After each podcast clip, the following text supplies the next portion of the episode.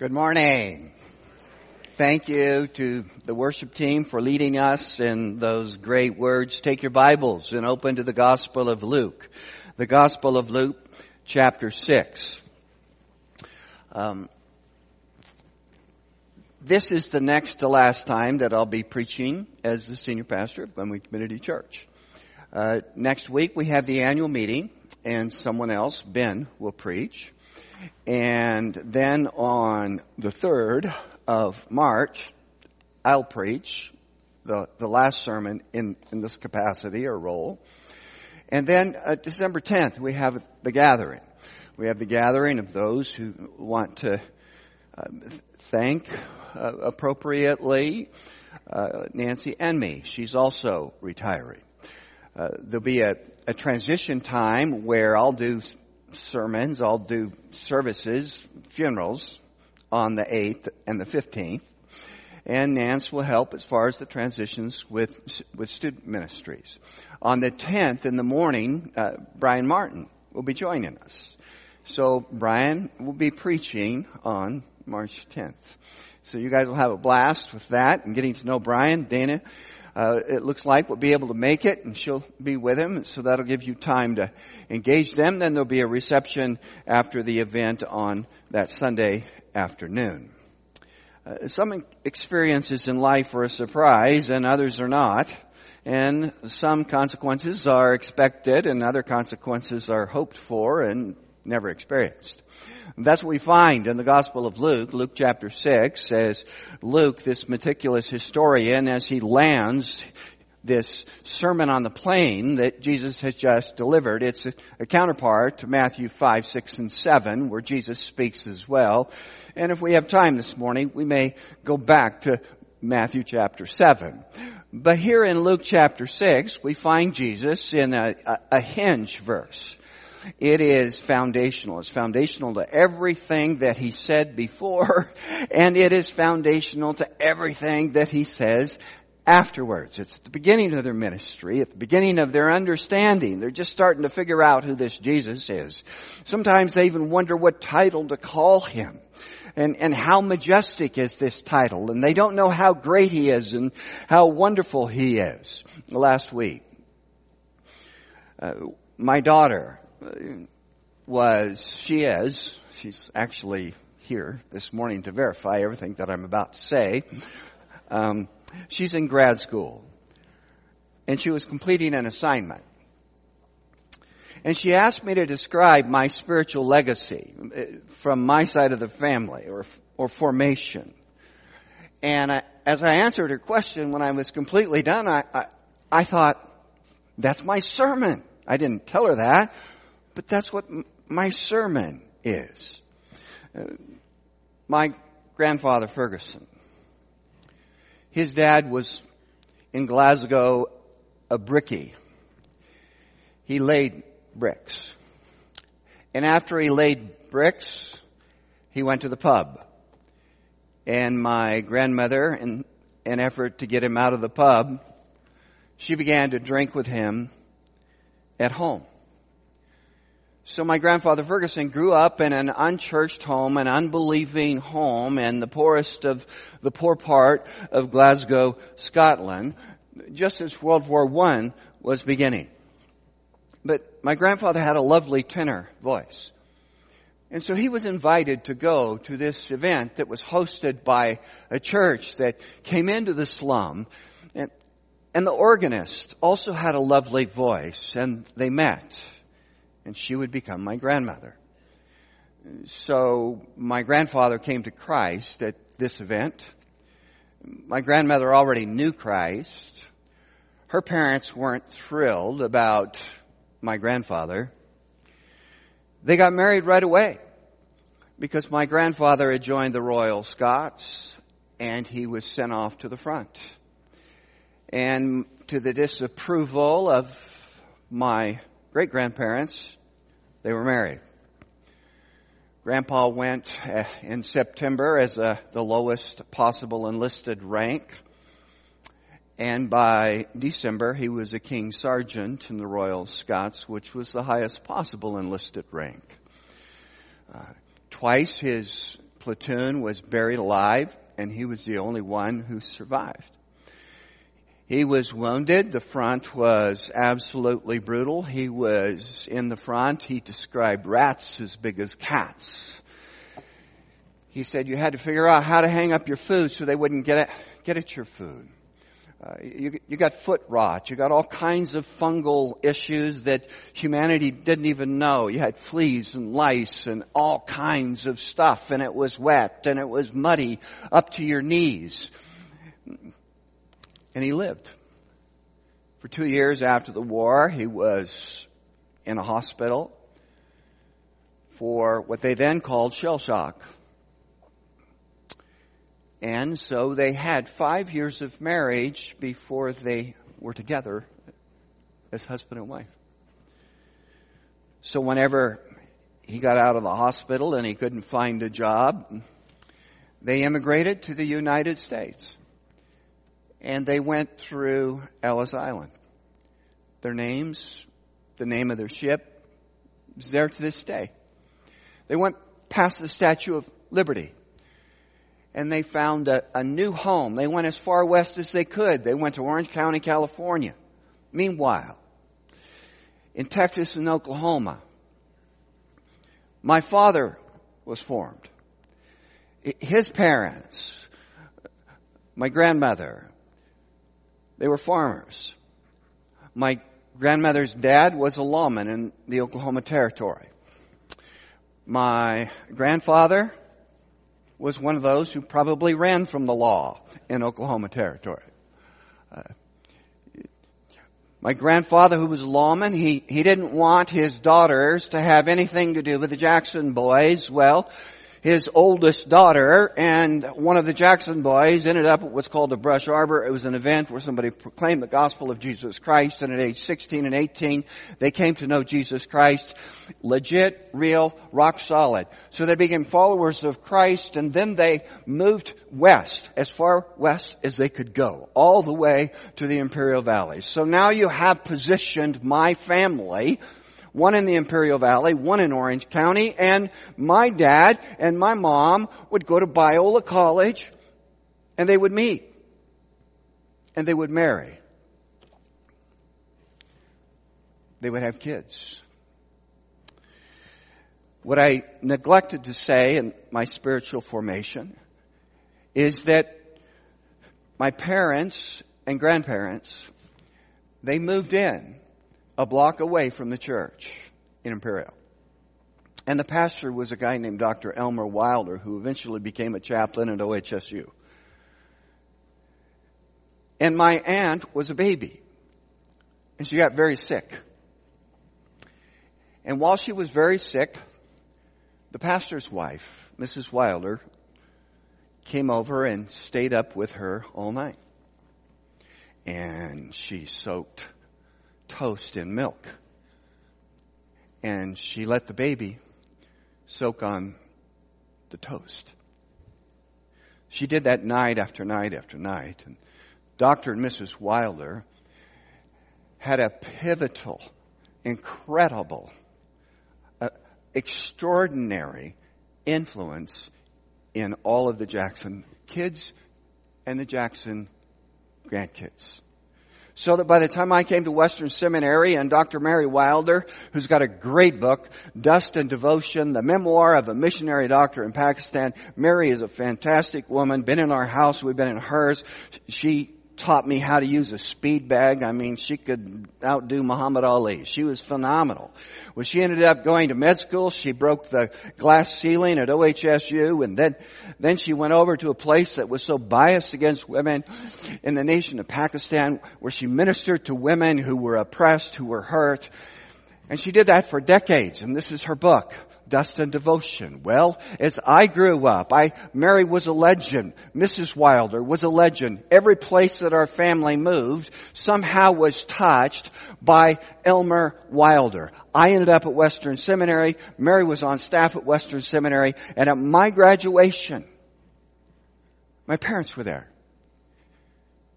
And the guest of honor, Mrs. Wilder who fed my aunt and stayed up all night.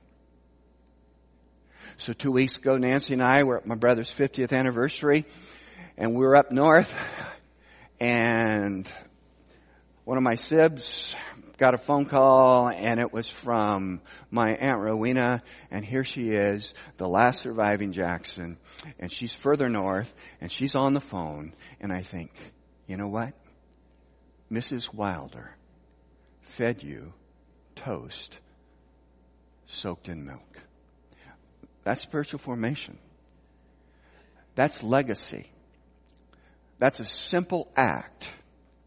That's how you build a house to last which is our subject this morning as we come to the end of the words of Jesus Christ.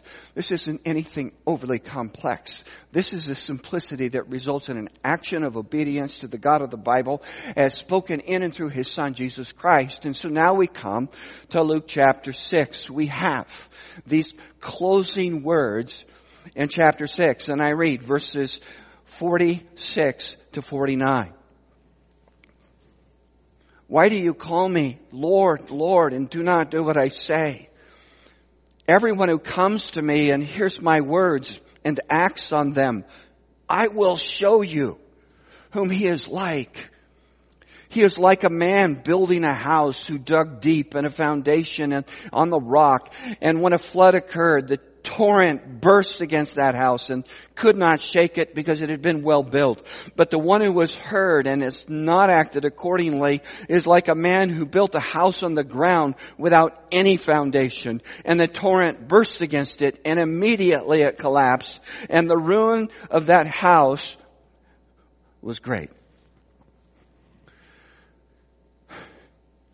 These verses they look back to what Jesus has just said. They look forward to what Jesus will say. They look back to the takeaway from the earlier parts of the sermon. That there is hope. There is hope for the poor and the hungry and the, and the downtrodden. That those who have received mercy extend mercy my spiritual legacy. My grandparents invited my grandfather's parents into the home to live with them. Granny was blind. She chewed snuff. She believed in Jesus. Granddad died at age 98. He chewed tobacco. They slept in the master bedroom. Grandma every morning would go out and she would lay newspaper out by the hearth and put a red Folgers can, freshly washed and cleaned. And then granddad would come out with his cane and he would sit down on the hearth and he would chew tobacco and he'd spit in that can. Morning to night. Now he, he could have made a, a good basketball player because um, he was mostly made the can. But every night, Grandma would go in and and she would clean up that can. And then she would take him to bed. And the last thing she did at night, I saw this.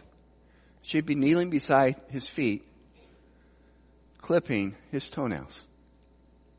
Every single night. That's how you build a house. That's what mercy is. Granddad, you walk too close, he could smack you with his cane. He, he was mean, but not my grandfather, not my grandmother. And so you see that mercy, that transformation, that's how you build a legacy. That's how you build a house. Followers of Jesus look at themselves in the light of Jesus, which means honest and humble and openly. We see that the follower of Jesus and the words of Jesus bring the fruit of Jesus so that the follower of Jesus increasingly becomes like Jesus and so that the follower of Jesus builds life on life. Our life on His life That's to build on the rock. So how do we build on the rock? A couple years ago, a woman who lived in Laguna Beach heard what sounded like a, a big car crash. And then there was a noise that sounded like a bomb going off. And then she looked out her window and, and saw dozens of people running down the street. And one of them screamed at her. The whole mountain came down and it, it did. A massive landslide uh, that completely trashed 28 multi-million dollar homes. Nobody seriously hurt. Everyone breathed a sigh of relief that they made it out alive and then people began to play pin the tail on the donkey and they try to find out who or what to blame and most people blame the storm and and they qualified to receive financial help from FEMA because experts attributed the landslide to recent storms that dropped a lot of rain and created rivers of water that seeped into fissures and it cracked way underground, eroded the dirt, gravity did its thing, the whole hillside collapsed. But some people didn't blame the storms. They instead blamed the city of Laguna Beach for issuing permits in the words of one critic, for, quote, wantonly handing out building permits for homes on 50 degree slopes. Others blamed the people who built their home on a steep slope just uphill from another major landslide that had occurred 27 years prior to this one. Sometimes all a storm does is reveal the kind of choice the builder and everyone associated with it makes. It reveals the foolishness, the risk, or the wisdom. Why would you build an expensive home on a steep slope just uphill from another landslide? You think there might be risk involved? You think the ground is stable? So when the storm comes, the storm reveals the wisdom quotient of those who built the home. So that is the word picture that, that Jesus uses to describe a, a human life. A, a life of choices. A life of measuring risk and wisdom and faith and obedience and stepping out in ways that are right and good. And that's the building project that Jesus here describes. He ends his sermon. This is the last movement of the sermon on the plain. He will go on to say much more, but he says, listen to me. You'll be glad you did. In contrast, ignore his words to your own hurt. Reject the teachings of Jesus and sooner or later you'll find out how wrong you were to ignore Jesus. Go to Matthew 7. Matthew 7 is in the words of somebody who came to First Things. He used the word ominous and I thought that is a, a really appropriate word. Because in a very similar account, in Matthew chapter 7, verse 22, many will say to me on that day, and what's that day? That day is a day yet future. This is eschatological. This is, in other words, you may like your house for now. You may like where it's perched. You may like all the niceties and all the pretty things. You may love your life. But this is a day yet future. It's, it's judgment when we will account to God for who we are and for what we've done. Many will say on that day, Lord, Lord, did we not prophesy in your name and in your name cast out demons and in your name perform many miracles? So here they fold into the name of Jesus. Now they've said Lord twice to refer to him as you are my king. I will do what you want me to do the rest of my life. Verse 23. And then I will declare to them, I never knew you. Depart from me. You who practice lawlessness. Then you have the story again. Therefore, everyone who hears these words of mine and acts on them may be compared to a wise man who built his house on the rock. And the rain fell and the floods came and the winds blew and slammed against that house. And yet it did not fail or fall for it had been founded on the rock. Everyone who hears these words of mine and does not act on them. You see the transaction. Do we hear? Do we act? When we hear, do we say yes to the words and way of Jesus? Do we say no to the words and way of Jesus?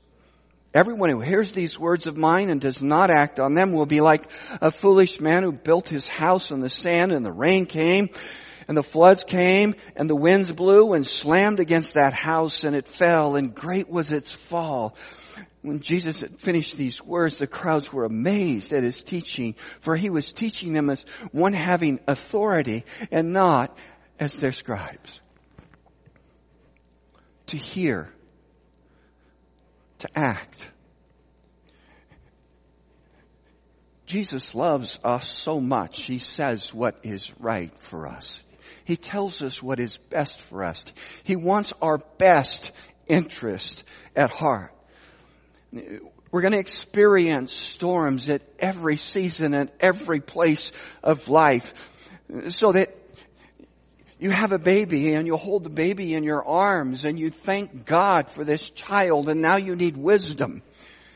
You need God's wisdom in how to build a home and how to build a life and how to raise this child in ways that are right and good. And then your child grows up and you hand the child the car keys and then you pray for them as they drive out your driveway and then they meet somebody and there is a storm waiting around every corner. How do you build a life that will be resilient, a life that will laugh, last? To hear the words of Jesus Christ from A to Z from Genesis to Revelation to hear the words of Jesus Christ and to say yes to Him. Whatever we know of who He is, what He says, through the power of the Spirit of God who dwells within the follower of Jesus Christ.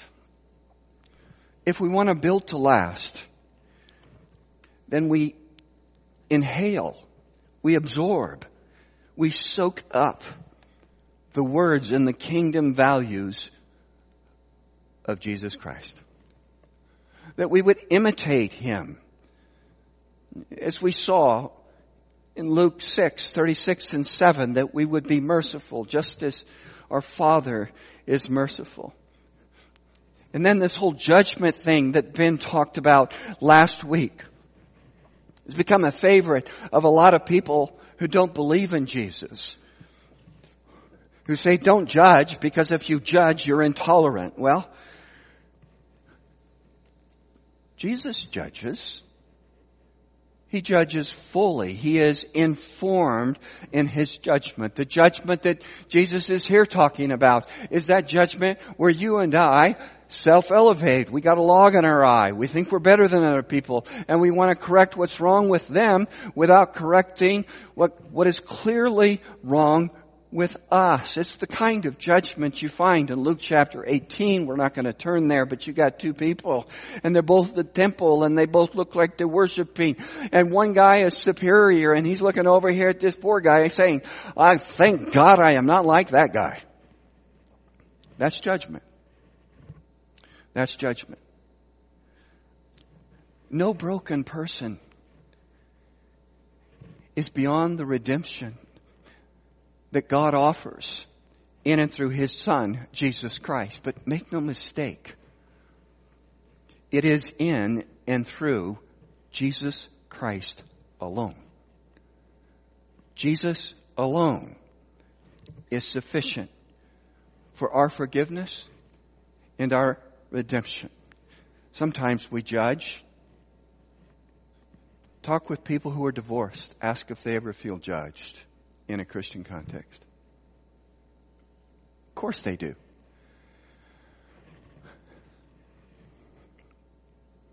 You don't know their story.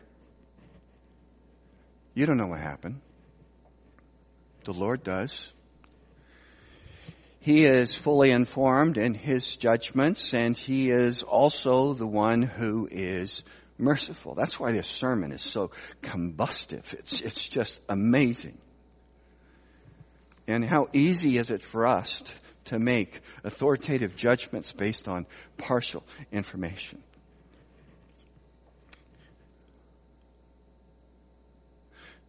Judgment belongs to God.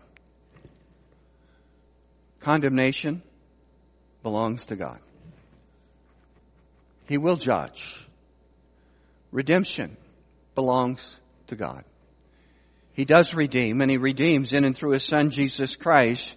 He is generous in the giving of his own son who would live our life and who would die our death, be raised to life.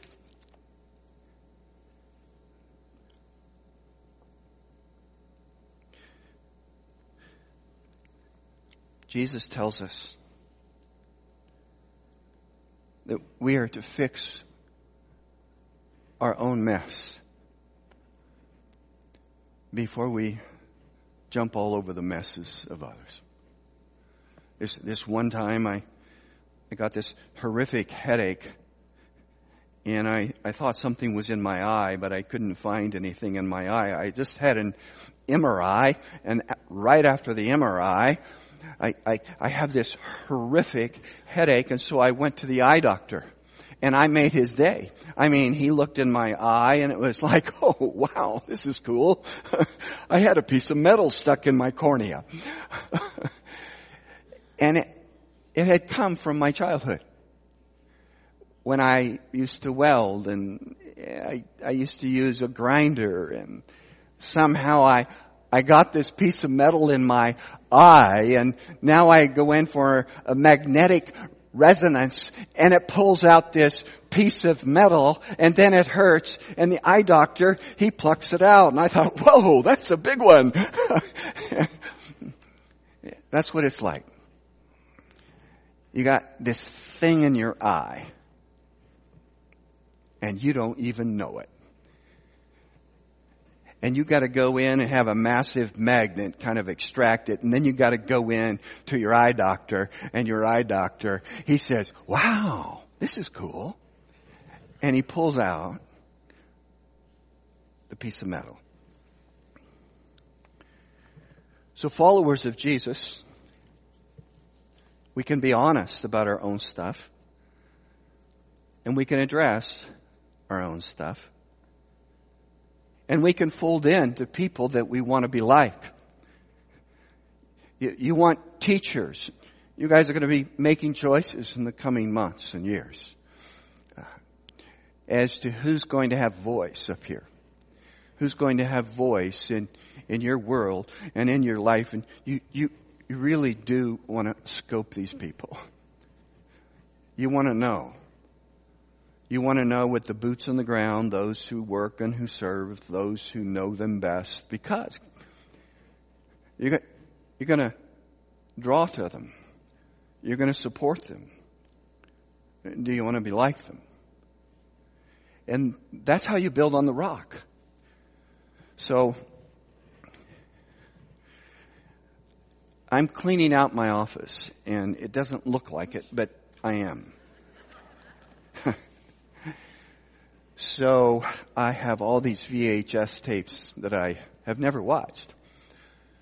So I had to ask for some help and now I have a television in my office with VHS tapes and I have spent the last week watching them. And, uh, some of them are, are sad. Like my grandfather's funeral. And I, I was the main speaker. And I had forgotten this, but the morning of the funeral, I, I still had not written my comments. I didn't know what to say. So I got up at 4.30 and I knew grandma was up and I drove the two miles out to her house and she already had coffee on and that's just how she lived. And I greeted her and then I sat down. I didn't say anything. I just listened. And she spoke for quite a while about my grandfather. And then she says, Paul, I didn't need to say anything to other people about him. He lived what he believed. He was a real man. He followed Jesus Christ fully from the heart. And then she closed with this sentence.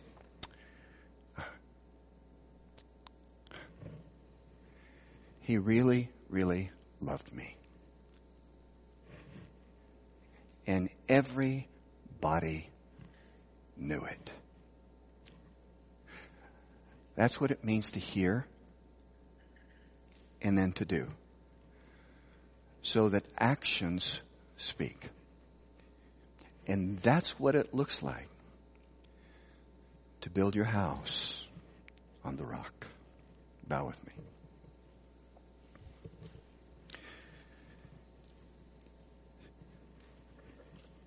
Heavenly Father, thank you for your many kindnesses to us. Thank you for those who have heard your word. I ask that you would encourage them, that you would inspire them, that your spirit would be so active in drawing them to love you, that their families would be blessed because of their love for you, that they would indeed build their house on the rock that is Jesus Christ and on the words that he shares so clearly with us. In the name of Jesus, amen.